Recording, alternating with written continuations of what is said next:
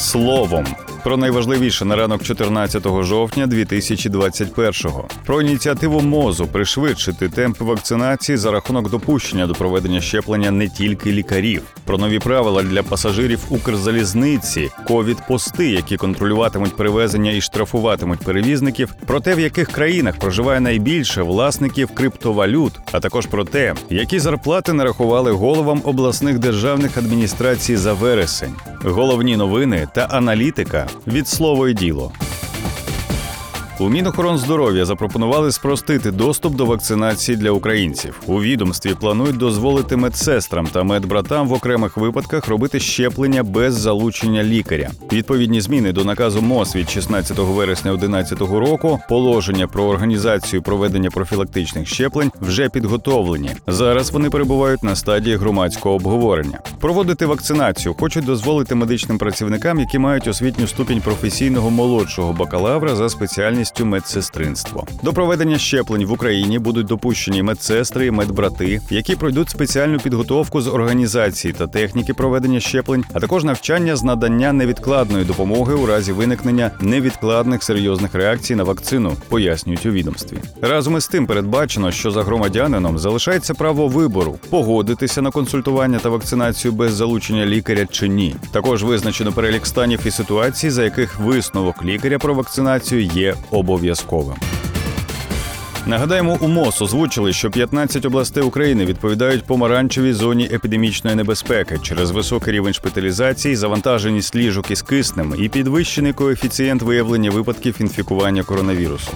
Нові карантинні заходи передбачають, що проїзд у міжрегіональних поїздах Укрзалізниці з 21 жовтня буде здійснюватися за новими правилами. Згідно із рішенням Кабміну, у поїзд пускатимуть тільки ковід-безпечних пасажирів. Як пояснив на брифінгу керівник пасажирського напрямку Укрзалізниці Олександр Перцовський, при посадці у поїзд провідник перевірятиме у пасажира наявність паспорта, квиток і ковід-сертифікат або ПЛР-тест, тест на антиген. Провідник має право відмовити в доступі у вагон пасажирам без таких документів. А в Одесі вже з'явилися перші ковід-пости, на яких правоохоронці перевірятимуть у пасажирів сертифікати про вакцинацію. Як пише інсайдер, у разі відсутності сертифіката або відомостей про перенесення коронавірусу пасажиром, перевізник заплатить штраф у розмірі 17 тисяч гривень. Як відомо, уряд ввів нові правила пасажирських перевезень з 21 жовтня. Вони поширюються на жовту, помаранчеву та червону зони. За словами міністра охорони здоров'я України Віктора Ляшка, це вимушений крок для стримування поширення коронавірусної хвороби. Наявність як у водіїв, так і у пасажирів документів, що підтверджують їхню ковід-безпеку, є необхідною умовою для регулярних та нерегулярних перевезень у будь-якому виді транспорту. Про всі деталі нових правил для перевізників та пасажирів читайте у нашому спецматеріалі з інфографікою на сайті та в телеграм-каналі.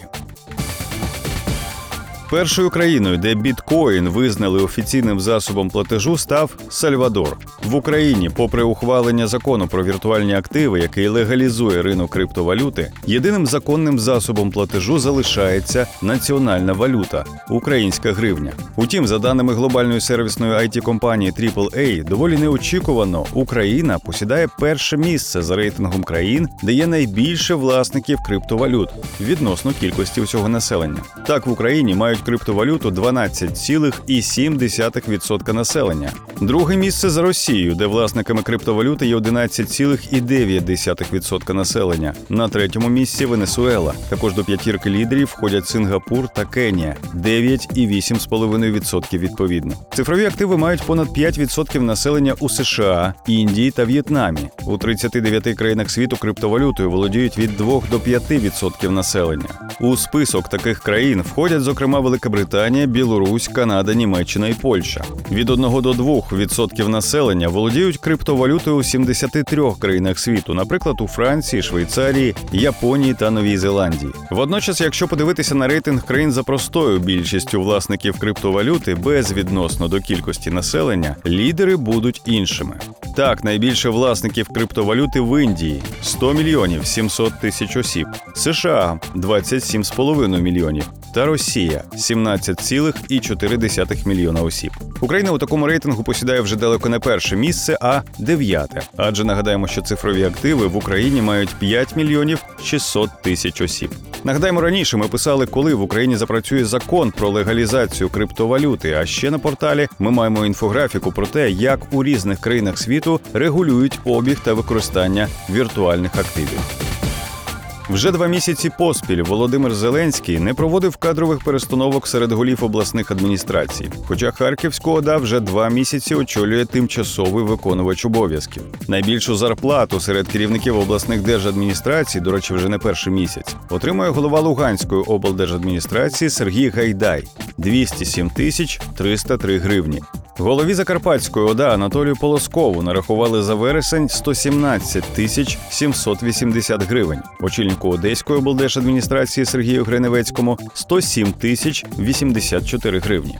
Інші глави ОДА отримали менше 70 тисяч гривень. Наприклад, глава Хмельницької облдержадміністрації отримав 66 тисяч 539 гривень без урахування податків. Керівники Миколаївської, Київської, Івано-Франківської, Волинської, Чернівецької, а також Рівненської, Вінницької, Полтавської, Черкаської, Дніпропетровської та Кіровоградської обласних держадміністрацій отримали без урахування податків трохи більше як 57 тисяч гривень. Найменшу зарплату за вересень нарахували керівнику Харківської облдержадміністрації, виконувачу обов'язків Олександру Скакуну 40 тисяч 489 гривень, а також голові Запорізької ОДА Олександру Староку 49 тисяч 886 гривень.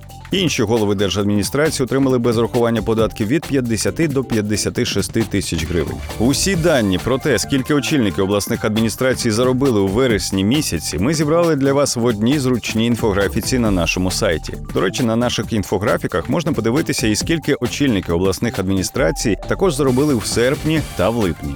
Більше цифр, більше фактів, матеріалів і аналітики знаходьте на слово діло.ua.